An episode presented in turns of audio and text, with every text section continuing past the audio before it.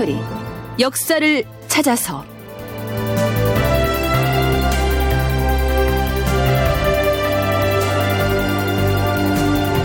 제 463편 평양감사 김점의 몰락 극본 이상락 연출 황영선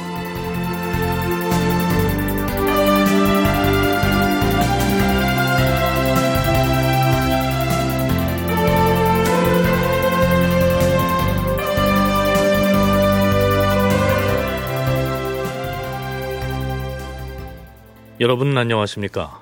역사를 찾아서의 김석환입니다. 지난 시간에 외관에 관련된 내용을 살펴봤는데요. 지금 우리가 조선사를 탐색하고 있는 시점인 세종 3년 6월의 실록 기사에도 관련 기사가 수록되어 있습니다. 주상 전하, 형조에서 아려옵니다. 요즘 장사친 무리들이 외관에 드나들면서 법을 어겨가며 무역을 하고 있어옵니다. 이를 엄격히 금하는 방금의 법을 마련하여 그자들이 가지고 있는 물건을 빼앗고 형률에 의하여 죄를 엄히 다스려야 마땅함에도 불구하고 외관에서의 무역 행위와 관련하여 이미 위법 행위를 금하는 법이 마련되어 있는 줄 아는데 무엇이 문제인가? 금법이 있다고는 하나 그 죄가 기껏 태형 50도에 불과하옵고 또한 자원하는 데 따라서는 속전으로 납입할 수 있게 돼 있사옵니다. 이로 인하여 그들이 자신들의 이익을 충히 여기고 법은 대단치 않게 여기는 실정이옵니다. 외관을 드나들면서 법에서 그 많은 무역행위를 했다가 적발될 경우 쉰대 볼기를 치고 풀어주는 정도에 그칠 뿐만 아니라 볼기 한 대당 얼마 이렇게 정해진 규정에 의해서 태형 쉰대에 해당하는 돈을 지불하기만 하면 그냥 풀려나게 돼 있다. 이러한 얘기죠. 그렇다면 형조에서는 그자들에게 적용할 형률을 어떻게 바꿨으면 좋겠다는 것인가? 그무부터는 몰래 무역을 하는 자는 대명률에 의하여 엄히 다스리고 명주나 비단 혹은 면포 등의 물품을 사사로이 국경 밖으로 내어다 팔다 적발된 자는 곤장 백도를 치고 물품과 그자들이 타고 다니는 선박과 물품을 운반하는 데 사용하는 수레를 모두 관에서 몰수하고 그들과 내통하여 공무원 정황이 드러난 자는 죄상을 추궁하고 신문하여 엄중히 징계하게 하시옵소서. 음, 그리하라. 자, 이렇게 해서 외관을 드나들면서 장사를 하는 사람들에 대한 상행위를 보다 더 엄격하게 통제하는 쪽으로 형률이 강화됩니다. 그러나 앞에서 언급한 대로 누군가가 금법을 어겨서 중벌을 받았다거나 혹은 물품 운송에 사용된 선박이나 수레들을 몰수당했다는 내용의 기록은 찾아보기가 어렵죠. 아무리 단속을 해도 거기에 이윤이 걸려 있는 한 물건을 사고 파는 상행위를 막을 수는 없었던 것이죠. 또한 규슈나 대마도 등지에서 사신이 올 경우 그 사신단의 일원으로 조선에 온 장사치들에 의해서 이루어지는 무역 역시 여전히 성행했던 것으로 나타납니다. 조선의 모든 정책이 그런데 예를 들어 무역이다, 상업이다 이런 것들이 억말 정책이다, 뭐 상업을 억제한다고 해서 못하게 근절시킬 수는 없는 거죠. 그러면 통제하는 겁니다. 컨트롤하는 거죠. 그래서 일본하고의 무역도 삼포를 열어주고 이런 식으로 하잖아요. 대신에 거기서 제한된 물건과 정해진 상품만 팔라는 거예요. 쉽게 말하면 통제되느냐, 통제 안 되느냐는 거예요. 그런데 외가 와도 자기들이 가지고는 물품이 있어요. 그리고 물품을 거래하는 그 정식 코스가 있는데 이 따라온 사람들이 이제 잔물을 가지고 와서 일반 상인들하고 몰래 또 거래를 하거든요. 근데 그거를 이제 되게 좀 약간씩 봐주는 경향이 있고 조금은 봐줍니다. 왜냐하면 자기들도 비용을 써야 되니까.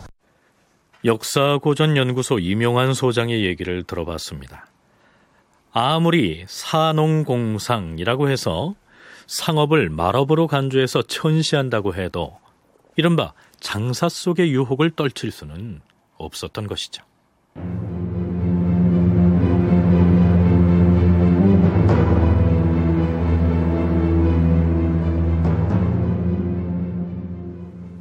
일본 열도의 여러 세력과 교류가 활발해짐에 따라서 국가 차원에서의 외교 역시 그 비중이 높아졌을 텐데요. 세종 3년 8월 8일의 실록 기사를 보면 이례적으로 외학 생도에 대한 대우 문제가 논의됩니다. 외학이라고 해서 뭐 일본에 대한 무슨 대단한 학문을 말하는 것이 아니고요. 외인들이 쓰는 말과 글자를 뜻합니다. 따라서 외학생도라고 하면 장차 일본어 통역관이 되기 위해서 일본어를 공부하는 생도를 일컫죠. 한국 외국어대 김순자 교수의 얘기입니다. 조선시대는 이 통역관들을 통사 혹은 뭐 역어 이런 말로 불렀고 이 사람들을 국가 차원에서 기르는 기관이 사역원입니다. 사역원은 고려 후기부터 있었던 것 같습니다. 그리고 고려 전기에는 국가에서 사역원을 설치한 것 같지는 않고 접경지대에서 그 뭐 중국이나 여진 쪽 말을 아는 사람들이 그냥 통역관으로 이게 요즘 말로 하면 특채되었던 것 같습니다. 근데 고려 후기에 보면 국가에서 이제 어, 관청을 설치해서 기릅니다. 조선시대 때의 그 외국어로 가장 필요한 건 일단 중국어, 중국 본토, 그 북경지방의 말을 할 수 있는 사람. 그래서 북경지방의 말을 한어라고 합니다. 그래서 한어 생도가 있고요. 그 다음에 일본 말을 하는 사람이 외학생도입니다. 그런데 조선의 경우에는 외교가 중국 쪽에 치우쳐 있다 보니 중국어를 공부하는 한어 생도들에 비해서 일본어를 배우는 외학 생도들은 대우나 진로 면에서 불리했던 모양이죠. 전하, 예조에서 외학 생도들에 대하여 추청드리고자 하옵니다. 외학을 공부하는 생도들이 무슨 말썽이라도 부린 것인가? 그것이 아니었고, 지금 외학을 공부하는 생도들이 비록 학업에는 열중하고 있사오나 장래에 그들이 진출할 직업의 길이 없어서 모두 배우려고 하지 아니하는 실정이옵니다. 음, 외와의 외교 관계를 소홀히 해서는 안 되는 처지인데 사정이 그러하다면 큰일이 아닌가? 지금 외학을 공부하고 있는 자들도 외학의 어음과 글씨 쓰는 방식이 중국 글과 달라서 배우기가 까다롭다는 불평을 토로하고 있어옵니다. 만일 나라에서 힘써 권장하지 아니하면 앞으로 패절될 염려가 있어옵니다. 그런 일이 있어서는 아니 될 터인데 예조에서 마련한 대책이 있으면 말해보라. 예, 전하. 지금부터 외학 생도들의 잘하고 못한 것을 시험하여서 우수한 생도에게는 사역원, 녹관의 한 자리를 정하여 윤본으로 등용하게 하고 생도로서 자격이 완성된 자는 예조에서 2조의 공문을 보내 적당한 관직을 주도록 윤호하시옵소서. 윤호할 것이니 그리 처결하도록 하라. 이렇게 해서 일본어 통역관을 양성하기 위한 정책이 마련됐던 것이죠. 이명환 소장과 김순자 교수의 얘기를 차례로 들어보시겠습니다. 중국, 몽고, 여진, 통역관은 항상 필요하거든요. 교류는 하니까. 그래서 통역관을 양성하는데 이게 역관이죠. 그러니까 한학, 중국어, 일본어, 여진어 이런 식으로 이제 통역관을 양성을 합니다. 근데 양성을 하면은 얘들이 공부를 열심히 해야 되니까 뭐가 동교발을 시켜야 되죠. 그래서 관직이 이제 몇 자리가 배당이 되는 거예요. 그래서 학생들이 공부를 잘하면 관직을 주는데 관직이 너무 작으면 경쟁이 너무 세지니까 포기를 해버려 열심히 하질 않습니다. 그래서 이제 자리를 몇 자리를 주느냐 가지고들 논의를 많이 합니다.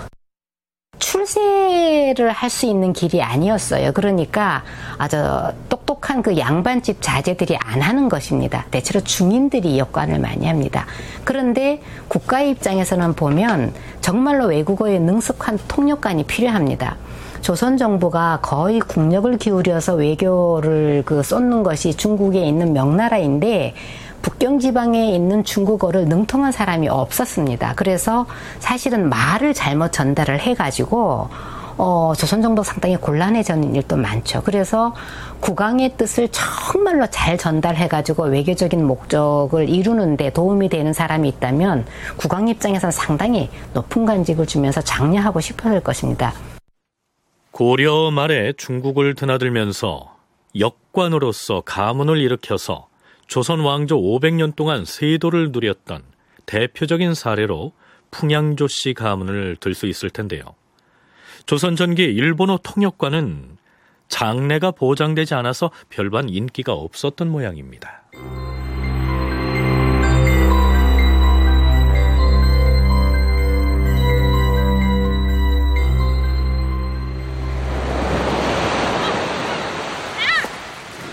세종 3년 무렵 전라도의 한 작은 섬에 바다를 건너온 외선 한 척이 접안합니다.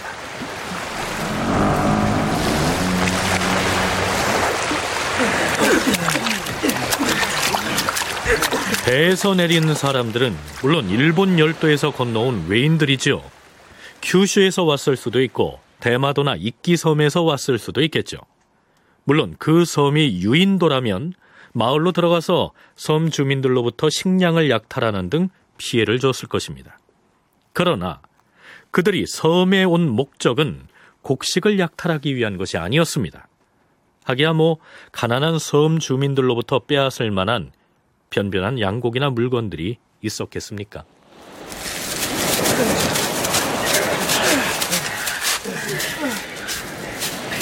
외인들은 산으로 올라갑니다. 그리고는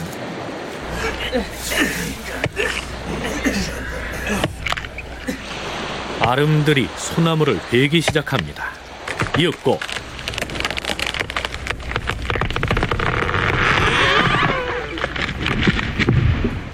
베어진 소나무는 바닷가로 끌어내려지는데요. 그렇다면 그들은 땔감을 구하러 섬에 온 것일까요? 아니었습니다. 여러 날이 지난 뒤 그들은 배를 타고 섬을 떠나 일본 열도로 향합니다. 그런데 올 때는 분명 한 척의 배가 왔는데요. 떠날 때 보니 두 척입니다. 어떻게 된 것일까요? 세종 3년 8월 24일 임금과 대신들이 편전에 모여서 전라도 관찰사가 보내온 서찰을 꺼내놓고 의논을 합니다. 전라도 관찰사가 보고한 바에 따르면 외선 한두 척이 간간히 해도에 들고 나는 것이 관찰됐다 하는데 대체 그 배들이 왜 하필 섬으로 드나드는 것입니까? 주상 전하, 신이 예전에 대마도를 정벌한 뒤에 남해 바다에서 도망치는 외선을 추격해 전라도에 도서를 순행한 적이 있사옵니다. 그래서요. 섬에서 외인들을 발견했습니까? 예, 전하. 그 섬엔 아름드리 소나무가 무성하게 자라 있었사옵니다. 하온데 그 섬에 내린 외인들이 소나무를 베어서 바닷가로 옮긴 다음 배를 짓고 있었사옵니다. 배를 지어요? 섬에서 배를 짓는다고? 아이, 그 처음 듣는 소리입니다. 어? 이 배를 지으려면 여러 날이 걸릴 터인데 아예 저희들 땅인 양 그 섬에 머물면서 배를 지어서 일본으로 타고 간단 말이요. 그러옵니다, 전하. 신이 대마도에 가서 살펴본 바론 대마도엔 배를 만들 만한 제목이 없사옵니다. 하여 그 자들은 반드시 전라도의 해도에 와서 배를 만들어 가지고 돌아가는 것이옵니다. 하오니 신의 소견으로는 해변에 있는 소나무를 모조리 벌채해 버린다면 외선이 오는 것을 근절할 수 있을 것이옵니다. 음, 그자들을 못 오게 하려고 섬에 있는 나무들을 모두 베어 버리는 것은 아니 될 말이요. 아니면 우리가 배를 만들면 될 것이옵니다. 육지에서 배를 건조할 경우 나무를 산에서 바닷가까지 운반하는 수고가 너무 심하옵니다. 어떤 경우 나무를 수레에 싣고 백열이나 가게 되니 수레를 끄는 소들이 나무를 운반하다가 많이 죽게 되옵니다. 신의 생각으론 병선 수십 척을 거느리고 해도에 들어가서 외의 선박이 못 오게 방비를 하면서 한편으론 거기서 배를 만든다면 한 산골짜기에서만 나무를 베어도 수일 내에 십여 척은 만들 수 있을 것이옵니다. 음, 과인이 장차 정부와 육조에 의논하게 할 것이요. 여기에서 세종을 상대로 얘기를 한 사람은 실제로 대마도 정벌에 참여하기도 했던 좌군 총재 이순몽이었습니다. 그러니까 외인들은 조선의 통치력이 제대로 미치지 못한 남해안의 섬 지역에 상륙해서 거기에서 지내면서 배를 건조해서 타고 갔다는 얘기가 됩니다. 돛대를 세우려도 20년, 30년 자란 나무가 필요하고 그래서 배를 만들면 30년, 50년 자란 소나무가 필요합니다. 근데 이게 육지에 있으면 좋은 나무가 계속 잘라져요. 나중엔 조선도 소나무가 다 섬에 있습니다. 거긴 잘 안 가니까. 그래서 이 섬에 오래된 소나무가 많아요. 관리도 잘 되고 그래서 조선 후기 후 가기 전에도 거의 섬에서 소나무를 조달합니다. 소나무를 잘라서 그걸 갖고 와서 배를 만들죠. 참고로 고려나 조선의 배는 일본의 배와는 그 형태가 많이 달랐던 것으로 알려지고 있습니다. 일반적으로 조선 초기의 배들은 밑바닥이 편평한 평저선이었지만 일본의 배는 바닥이 뾰족한 첨저선이었다. 이렇게 구분하죠. 일본 배하고 조선 배의 차이는 일본 배는 첨저형이라고 밑에가 약간 삼각형으로 뾰족합니다. 그런 이게 문제는 만들기 되게 어려워요. 쇠도 많이 들고 대신에 원양 항해 파도 치는 항해에서 파도를 넘는 데는 이게 굉장히 중요합니다. 근데 우리나라는 원양으로 안 나가고 한려수도로 해서 연해로만 돌 때는 상, 우리나라 배는 좀 상제항으로 밑에가 넓적한 배를 만듭니다. 이거는 짐을 많이 실을 수 있고 튼튼한데 파도만 나오면 잘 뒤집어져요. 그리고 바다에서 강으로 바로 들어올 수가 있어요. 바닥이 납작하니까. 또 이게 장점이 빨리 만들어요. 배 만드는데 뭐 보름 만에 만들었다는 기록도 있어요. 그렇다면 외인들이 유유자적 섬을 드나들면서 느긋하게 배를 만들어서 타고 가는 동안 조선의 해안을 지키는 군사들은 어디에서 무엇을 했을까요? 전라도 관찰사가 이어서 올린 계문에 그 상황이 드러나 있습니다. 주상전하, 외선이 계속해서 바다에 드나드니 그들이 어떤 계책을 꾸미고 있는지 헤아리기 어렵사옵니다. 더구나 우리의 바닷가 군현에 있던 별패나 시패 등의 군인들은 모두 진법을 연습하려고 전주, 나주, 광주, 남원에 모여 있사옵니다. 만일 왜구들이 해안 지역으로 갑자기 쳐들어오게 되면 실로 염려되는 일이 아닐 수 없사옵니다. 청컨대 해안 지역에 여러 가지 명색으로 주둔하게 돼 있는 군대는 특별히 훈련하는 경우를 제외하고는 각기 제 고을로 내려가서 외인들의 변고에 대비하게 하시옵소서. 세종이 전라도 관찰사의 건의를 받아들임으로써 전주나 광주 등지에 올라와 있던 군사들은 해안 지역으로 되돌아갑니다.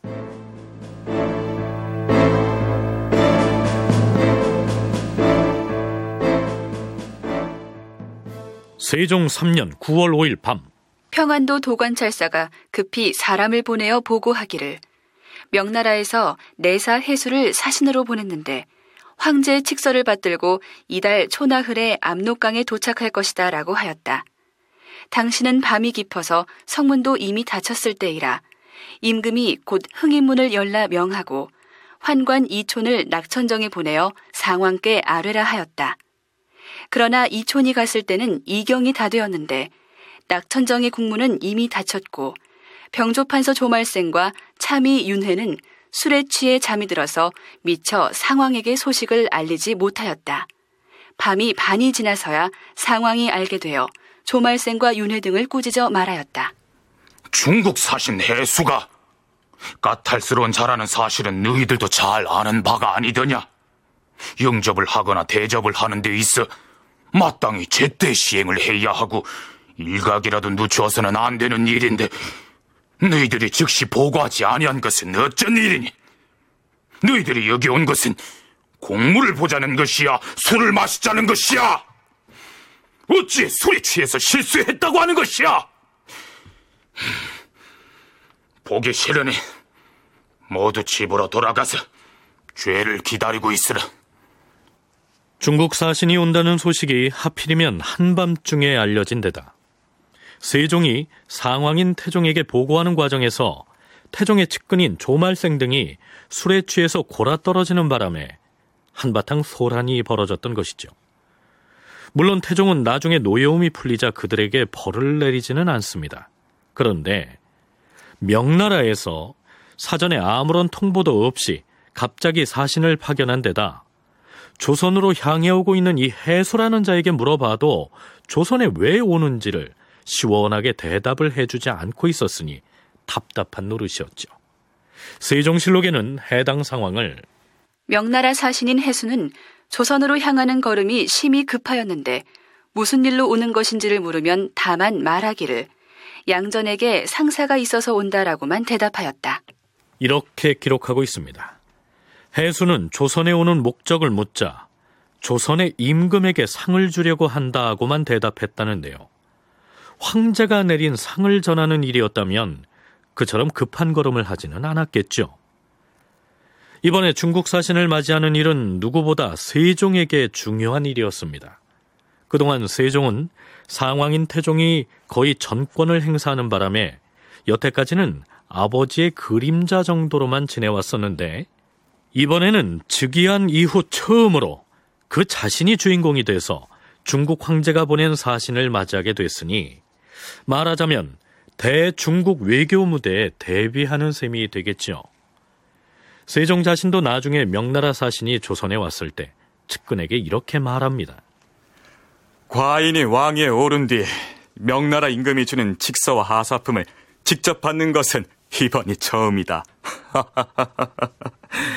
황제가 보낸 물품들은 경들과 함께 나눌 것이다.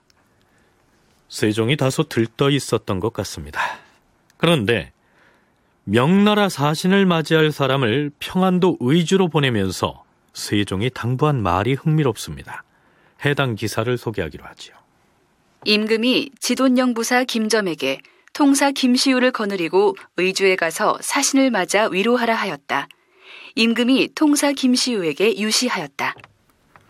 과인의 말을 잘 듣고 그대로 하라. 중국 사신이 만일 상황에 거쳐 하시는 처서를 묻거든 대답하기를 수강궁에 계신다. 이렇게 대답해야 할 것이다. 알겠느냐? 의주로 명나라 사신을 영접하러 가는 통역관에게 세종이 이러한 당부를 했다는 것입니다. 대체 무슨 뜻일까요? 지난 시간에 소개했듯이 태종은 그동안 창덕궁의 수강궁에서 지내왔었지요.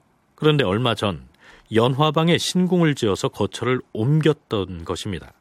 그런데 왜 세종은 통역관에게 중국 사신이 물으면 여전히 수강궁에 산다고 대답하라고 얘기를 했을까요?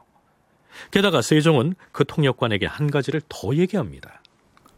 또한 중국 사신이 만일 제주에 말이 몇 마리나 있는지를 묻거든 큰 말의 중자는 왜구들이 난리를 일으켰을 때 이미 다 멸종했고 지금 있는 말은 작은 종자들 뿐이다.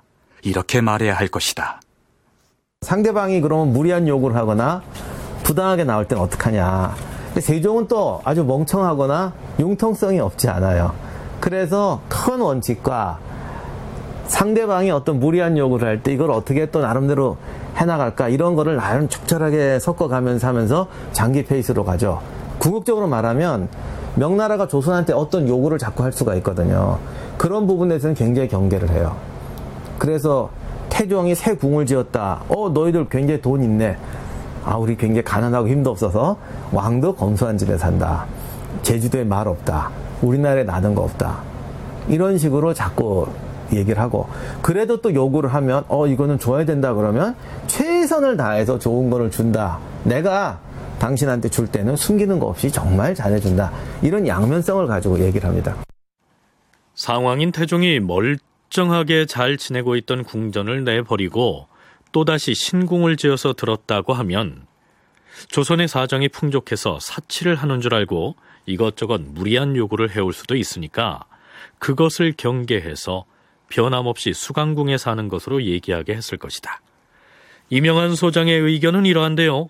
김순자 교수는 다른 각도로 분석합니다. 세종 같은 경우는 어, 일단은 왕위 계승할 때 정통성 문제가 없습니다. 뭐 쿠데타를 해가지고 왕위를 계승한 것이 아니고 또 이제 왕세자로 책봉되고 중국 명에 공식적으로 통보해서 승인 받기 전에 바로 또 왕위를 계승을 한 점이 있지만 그때 왔던 명나라 사신에게 바로 얘기를 해가지고 명나라에 일찍 감치 통보를 해서 거기에 대한 승인을 받은 상태이기 때문에 국내 정치에서 정통성의 문제가 없고 상당히 평화적이고 안정적으로 왕위를 이었다. 살아있는 상태에서 아들에게 왕위를 물려준 것만으로도 의심을 살 만한데 살던 궁전을 떠나서 다른 곳으로 거처를 옮겼다고 하면 주상과 상황 사이에 무슨 권력 다툼이라도 있는 것으로 오해를 살 우려가 있어서 그러한 당부를 한 것이다. 이러한 분석이죠. 자, 그건 그렇고 제주도의 말이 큰 종자는 모두 멸종하고 볼품없는 작은 말들만 있다고 대답하도록 주문한 배경은 무엇일까요? 어, 명나라는 건국한 직후부터 자기네 나라에서 부족한 말을 조선에게서부터 거의 곡물로 징발하다시피 강제로 가져갔습니다. 그걸 뭐 무역이라고도 표현을 하지만 일단 당시인 사람들은 그걸 곡물이라고 생각을 했고 명나라에서 우리가 만필의 말을 사겠다 요구를 하면 조선은 그야말로 한마디 해명도 못하고 무조건 응해야 했거든요. 그러니까 마침 요때 지금 이게 9월 달 얘기인데 다음 달 10월 달에 명나라에서 다시 만필의 말을 사가겠다라고 일방적으로 통보를 합니다. 그러면 10월 달에 사신이 옵니다만 9월 달에 이미 그 정보를 받았을 겁니다. 그런데 조선에 아주 건장하고 좋은 말들이 많다라고 해서 쟤네들이 뭐 15,000필, 2만 필 가져오라고 하면 큰일 나거든요. 실제로 한양에 도착한 명나라의 사신 해수는 관에서 부리고 있는 관마 연암은 마리를 끌고 오게 해서 그 상태를 살펴보기도 하죠. 어디 보자. 이 말들이 조선 조정에서 부리는 관마들이라 이 말이지. 그렇습니다. 이 말이 어째 이리 체구가 작은 것인가? 에, 어디 한번 올라타 볼까?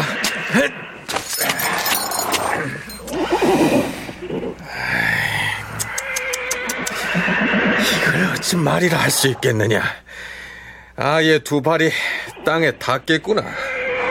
우리 조선에서는 근종자의 말은 나지 않습니다. 어허, 그런 소리 말라. 세상들이 타고 다니는 말을 내가 보았느니라.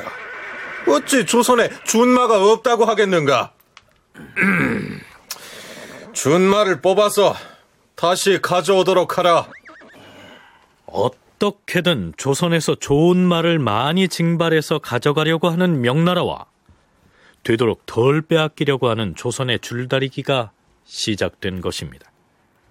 아니, 이 줄다리기는 이미 옛 고려 시기부터 이어져 온 것이었는데요. 명나라와의 말무역을 얼마나 지혜롭게 풀어나가느냐 하는 것은 이제 세종에게 달려 있습니다.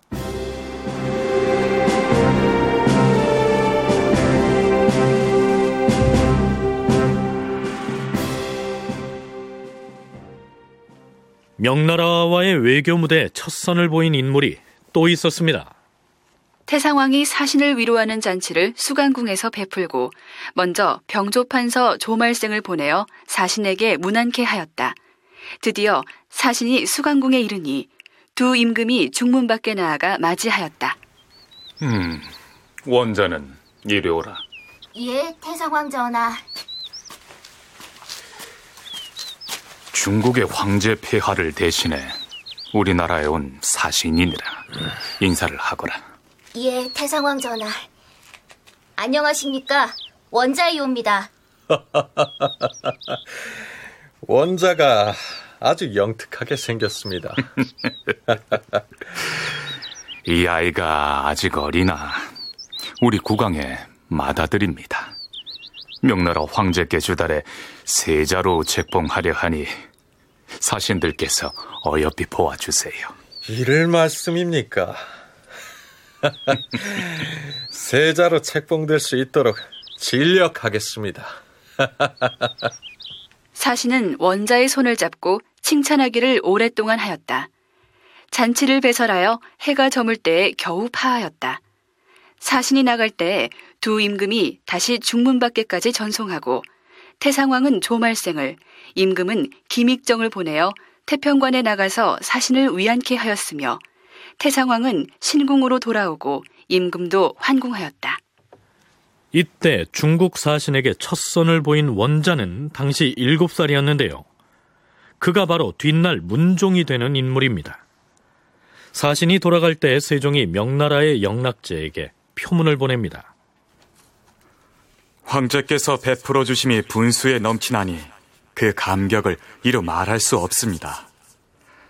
생각건대 신이 외람되게도 감히 제후의 자리에 거하게 되어 융성한 시대를 맞았으나 조금도 도움을 드리지 못한 것이 부끄럽습니다. 특히 황제께서 거룩한 사안을 내리셨으며 광주리의 비단을 더하시었고 하물며 노친과 신의 척까지 영광을 입게 되니 옛날에는 드문 일입니다. 신은 삼가 황제께서 내리신 글을 받들어 제후되는 법도에 공경할 것이며 이때 보낸 표문이 세종이 조선의 국왕으로서 명나라 황제에게 보낸 최초의 외교 문서가 되는 셈이죠. 그렇다면 세종은 장차 명나라와의 외교 관계를 어떻게 풀어나갈까요? 태종 때까지는 조선의 문제가 아니라 명나라와 조선의 관계가 껄끄럽질 않았어요. 그때 명나라가 또 그 영락제 문제도 생기고 좀 여러 가지로 내정이 복잡했고 그리고 명나라가 처음에는 조선을 굉장히 의심을 많이 합니다. 왜냐하면 몽고하고 원나라하고 이 사돈 관계 관계였잖아요. 그 주원장 태조 같은 경우는 굉장히 의심을 하죠. 그런 관계, 긴장 관계가 쭉 오다가 세종 때 되면 명나라도 조금 안정이 되고 조선에 대해서도 조금 이제 의심이 풀리고 어떤 정상적인 관계를 맺어가는 관계예요. 그래서 세종 같은 경우는 명나라에 대해서 아주 정상적인 우호 관계를 맺기 위해 서로 신뢰의 관계로 만들기 위해서 굉장히 노력을 합니다. 세종 때에 이르면 조선과 명나라 모두 국내적으로 정치가 안정되는 시기에 해당하기 때문에 세종은 아버지인 태종 시기에 견주어서 훨씬 더 유리한 환경 속에서 양국 관계를 풀어나갈 수 있게 된 것입니다. 무엇보다 세종은 정통성을 갖춘 국왕이라는 점에서 아버지인 태종에 비해서 훨씬 더 떳떳한 입장이었다는 점도 무시할 수가 없겠죠. 세종 같은 경우는 어, 일단은 왕위 계승할 때 정통성 문제가 없습니다. 뭐 쿠데타를 해가지고 왕위를 계승한 것이 아니고 또 이제 왕세자로 책봉되고 중국 명에 공식적으로 통보해서 승인 받기 전에 바로 또 왕위를 계승을 한 점이 있지만 그때 왔던 명나라 사신에게 바로 얘기를 해가지고 명나라에 일찍 간치 통보를 해서 거기에 대한 승인을 받은 상태이기 때문에 국내 정치에서 정통성의 문제가 없고 상당히 평화적이고 안정적으로 왕위를 이었다라는 점에 이제 국내 정세가 다르니까 어, 중국하고의 외교 문제에서 어, 오히려 우리가 뭐 어려워하거나 지뢰 그런 문, 정치적인 문제 때문에 좀 조심하거나 배려해야 될 측면은 없습니다. 과연 세종이 명나라와의 관계를 어떻게 풀어나가는지는 차차 살펴보기로 하죠.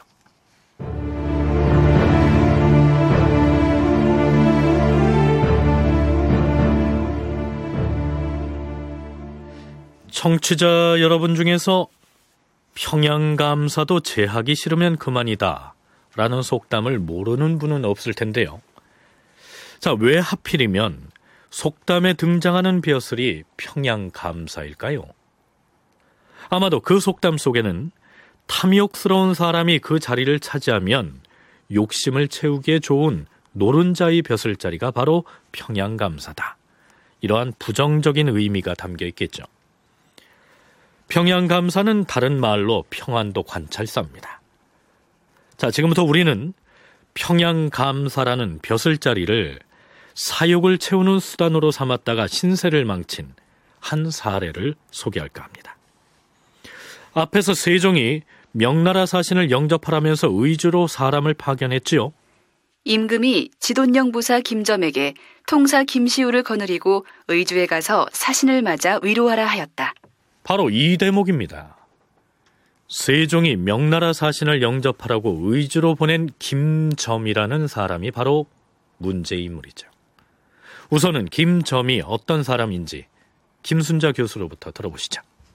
김점은 가문을 찾아보니까 아주 현달한 가문 출신은 아닙니다. 그리고 이제 조선 건국한 이후에 이성계가 고려의 그 신하들이었지만 유능한 사람을 뽑겠다 했을 때 그때 이제 무인으로 첨거되어 가지고 조선 왕조에 출사한 사람으로 되어 있습니다. 그래서 태조 때부터 세종 때까지 사대를 섬긴 사람 이렇게 나옵니다.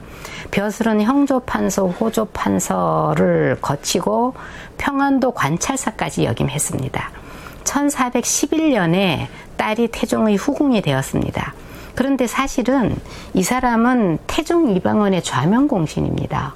그러니까 태종하고 아주 좀 특별한 관계에 있는 사람이고, 그래서 이제 그 권세를 믿고 거다가 딸이 후궁까지 되었으니까 태종 이방원이 왕위에 오르는 데에 공을 세워서 좌명 공신이 됐을 뿐만 아니라 자신의 딸을 태종의 후궁으로 시집 보내서 태종에겐 장인이 되는 셈이니 노른자의 벼슬인 평양감사 자리를 차지할 만했겠지요.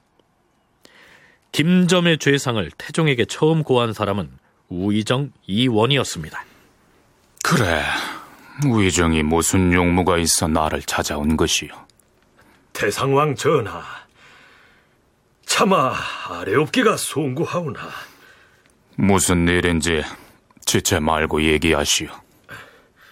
실은 신이 주상 전하께 어떤 사람에 대한 탄핵 상소를 올렸사옵니다.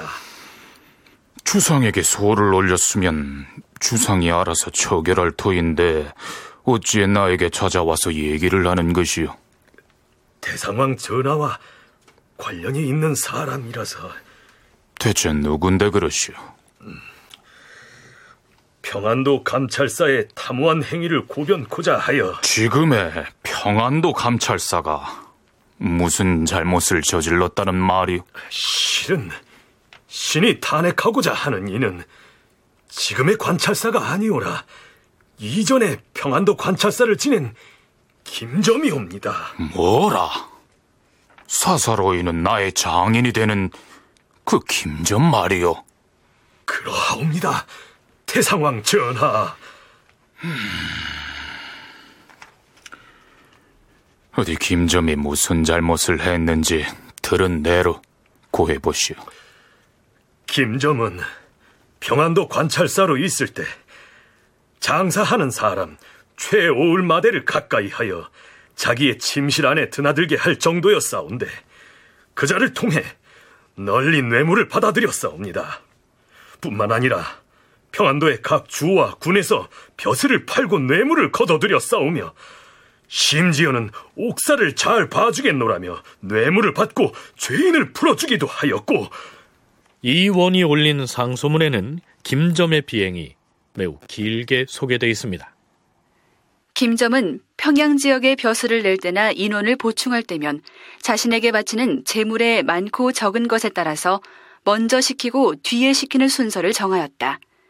옥에 갇힌 죄수들에게도 뇌물 바치기를 요구하였고 북경에 갔다 돌아오는 사신의 행차에 장사하는 자가 따라갔다 오는 때이면 여러 가지로 위협 공갈하여 흠뻑 뇌물을 받은 뒤에 보내곤 하였다. 윤자당이 명나라에서 돌아올 때에 김점이 그가 싣고 온 물건이 지나치게 많다고 트집하여 그를 수행한 사람 중 권법 등을 옥에 가둬버렸다. 그러자 권법은 채단 두 어 필과 노감석 몇 근을 주고서 겨우 풀려나오게 되었고 정탁이 중국에서 돌아올 때에는 김점이 길에서 만나서 그를 따라온 강씨를 위협하면서 말하기를 음, 네가 가지고 온 짐바리가 왜 이리도 무거운 것이냐? 역참의 관리한테 저울로 무게를 달아봐야 하겠구나.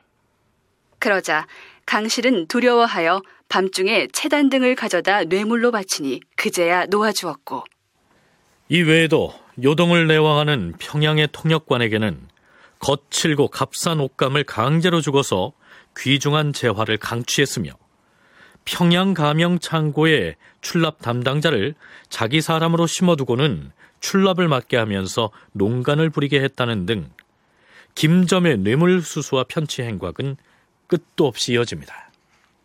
이원이라는 사람이 태종에게 고발을 합니다. 김점이라는 사람이 뇌물을 너무 많이 받았으니까 이 사람을 처벌을 해야 된다. 이렇게 얘기를 합니다.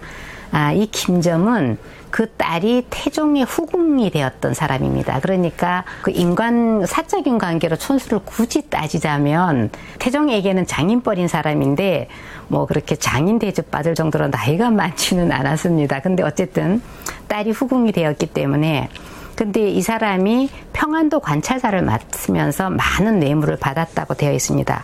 기록에 보면 상당히 악질적이고 그 다음에 그 양도 어마어마하게 뇌물을 받았습니다. 줄줄이 터져 나오는 김점의 비리에 태종은 깜짝 놀랐겠죠. 우선은 자신이 거느리고 있던 병조의 관리들에게 야단을 칩니다. 병조 판서 조말생이 호출됩니다.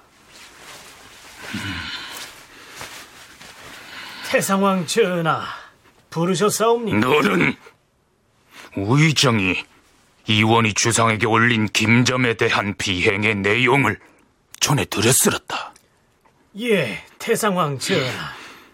신도 오늘에야 일부 전해 들었사옵. 무슨 소리를 하는 것이야? 사태가 이 지경이라면 적어도 김점이 평안도 관찰사로서 있을 때 그가 청렴하지 못했다는 소문은 들었을 것이 아니냐? 그러한 말을 들었다면 너희들은 어찌해 나에게 알리지 아니했다는 것이야? 전하, 신이 그런 말을 한마디라도 들은 것이 있다면 어찌 감히 전하께 아뢰지 아니하겠사옵니까? 신은 아무 얘기도 듣지 못하였사옵니다.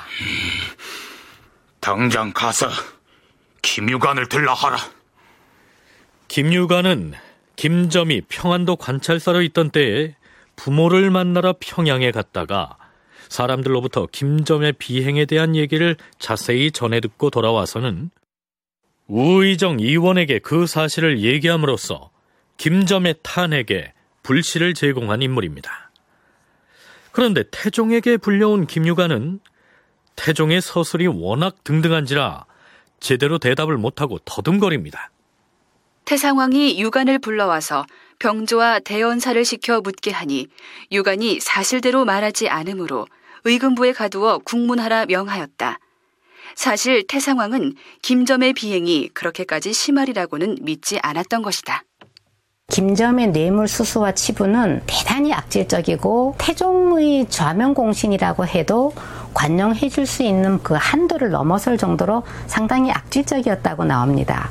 어, 뭐 일반 그 백성들에게서 뇌물을 끌어들이는 거는 기본이고 그 다음에 아예 이제 각 지방별로 평안도 관찰사니까 평안도 관내에 있는 각 지방의 군이나 뭐 요즘을 하면 읍 같은 지역에 뇌물을 할당을 주어서 하고 그 다음에 군인을 선발할 때도 뇌물 준 사람은 빼주고 그 다음에 안 준 사람 받고 심지어 이제 감옥에 있는 죄인들에게도 뇌물을 받고 이것을 어떻게 했다는 거 보면 뇌물을 많이 준 사람은 뭐 풀어주기도 하고 이렇기도 한 것 같습니다.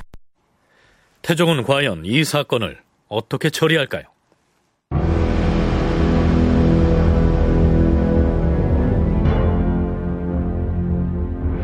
그런데 태종 이방원은 김점에 대한 처벌에 대해서 대단히 신중한 태도를 보입니다. 그 죄상이 너무 방대하고 충격적이어서 탄핵 상소의 내용을 믿지 않았을 수도 있겠지만 그보다는 김점이 자신이 사랑하는 애첩의 아버지였기 때문에 어지간하면 면죄부를 주고 싶었기 때문인지도 모릅니다. 태종은 김점을 고발해서 탄핵 상소를 올린 이원을 부릅니다. 이번에 김점이 평안도 관찰사 제임씨에 온갖 악행을 하고 재물을 탐한 죄를 말해준 것은 내가 마음으로 기뻐하는 바이요. 만일 김점이 저지른 일이 그와 같다면 반드시 그 못된 버릇을 징계함으로써 선비의 풍습을 멸력해 할 것이지만 혹시라도 그것이 사실이 아니라면 이 또한 그냥 넘기지 아니할 것이요. 태상왕 전하, 김점이 청렴하지 못하다는 사실은 김유관만이 얘기한 것이 아니옵니다. 신의 집에 와서 김점의 비행을 말하는 자가 하나 둘이 아니었사옵니다. 병조 참판 이명덕에게 묻겠노라. 너는 김점이 청렴치 못하다는 말을 들은 바가 있느냐? 아, 예.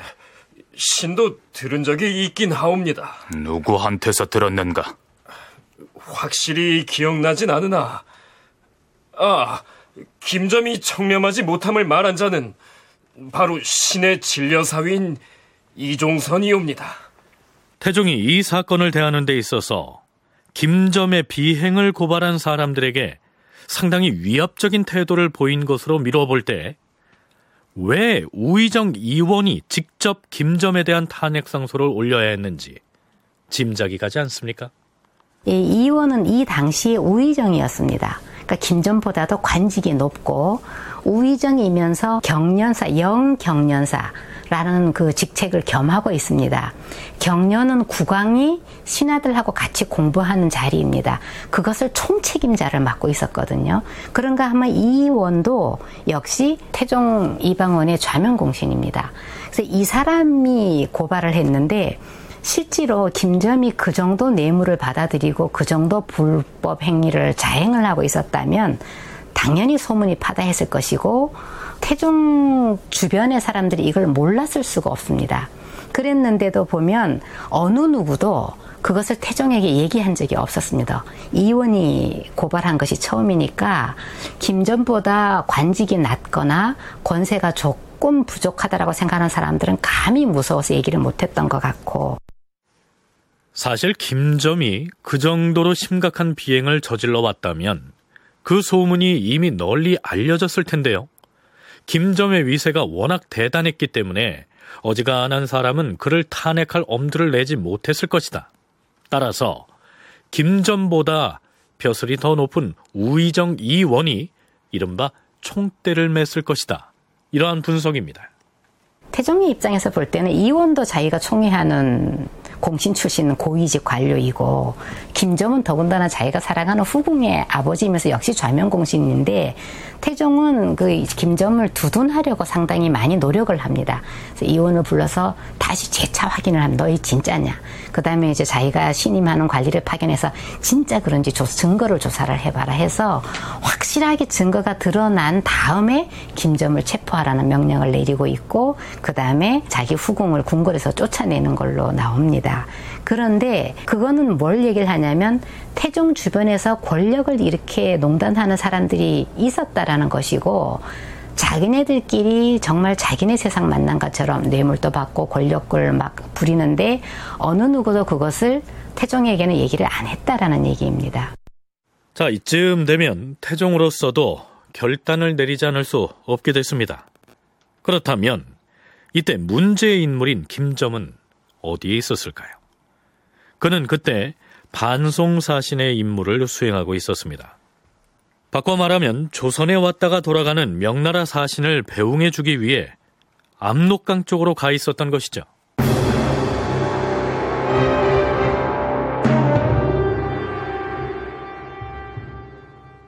김점의 혐의가 점점 사실로 굳어가자 이방원은 김점의 딸이자 자신의 후첩인 숙공궁주 김씨를 내치기로 결정합니다.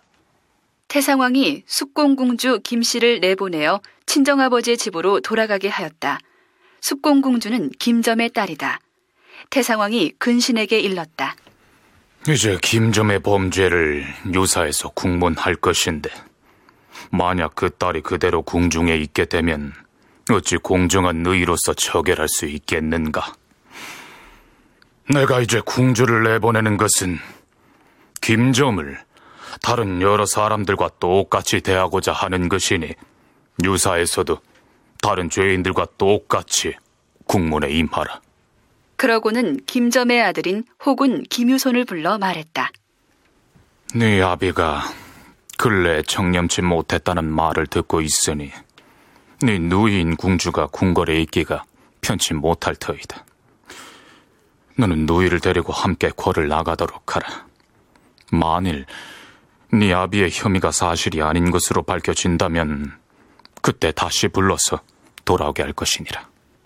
그러자 우의정 의원이 신궁에 나아가서 궁주를 친정으로 보내서는 안 된다고 말하였으나 태상왕은 듣지 않았다. 관리로서 악행을 해 재물을 탐한 사람의 딸을 어찌 궁중에 둘 수가 있겠는가?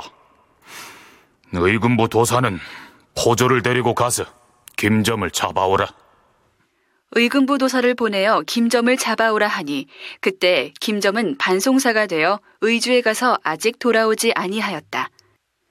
그러므로 옥과는 김점과 관련된 사람들을 먼저 국문하였다. 평양에서 물건 출납을 맡았던 자와 김점에게 뇌물을 바쳤던 자, 김점의 뇌물 수취 행각을 목격한 자, 그 밖에 김점에게 위협을 당하여 재물을 빼앗긴 자, 김점의 노비로서 김점을 따라다니며 등짐을 져주었던 자 등등 옥에 갇히게 된 자가 수십 명이었다. 그런데 김점은 그 성정을 보면 언행이 매우 거친 인물이었던 것으로 나옵니다.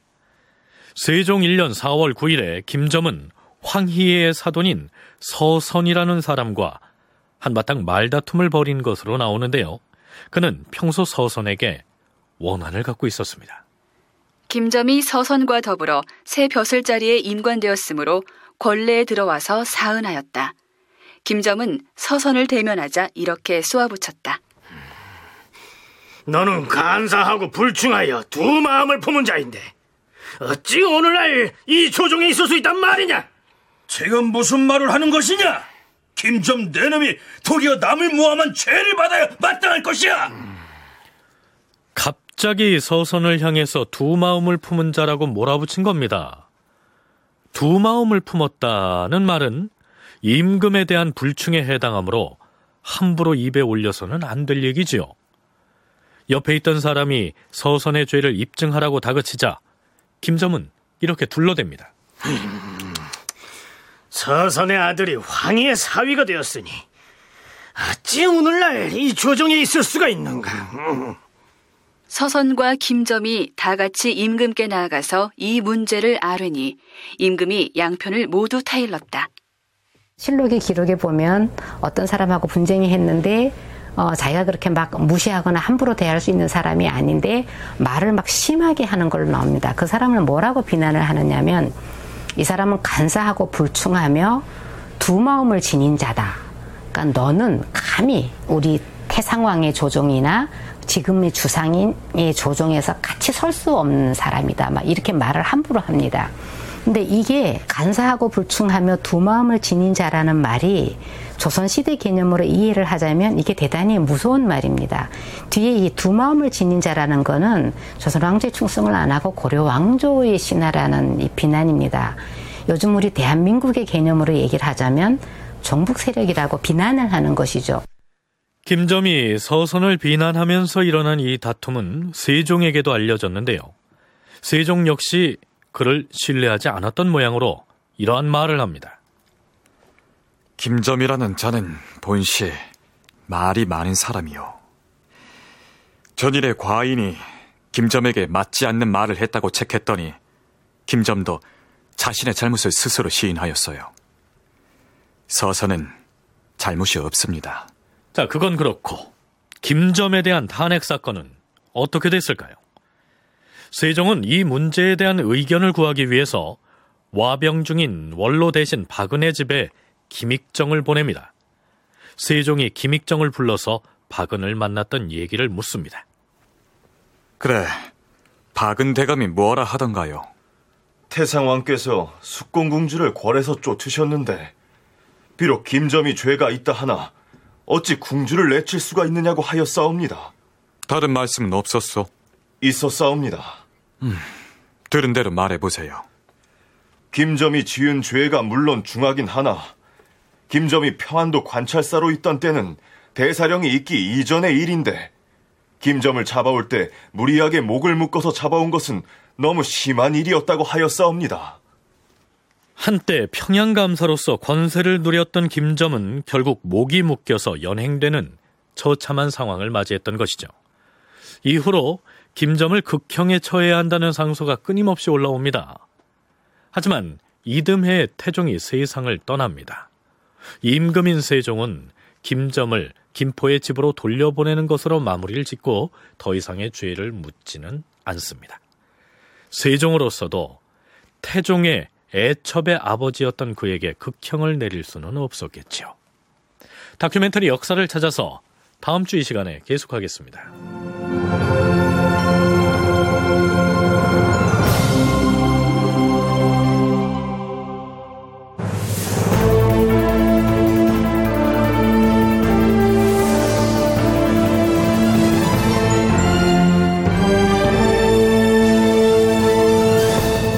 다큐멘터리 역사를 찾아서 제 463편 평양감사 김점의 몰락 이상락 극본 황영선 연출로 보내드렸습니다.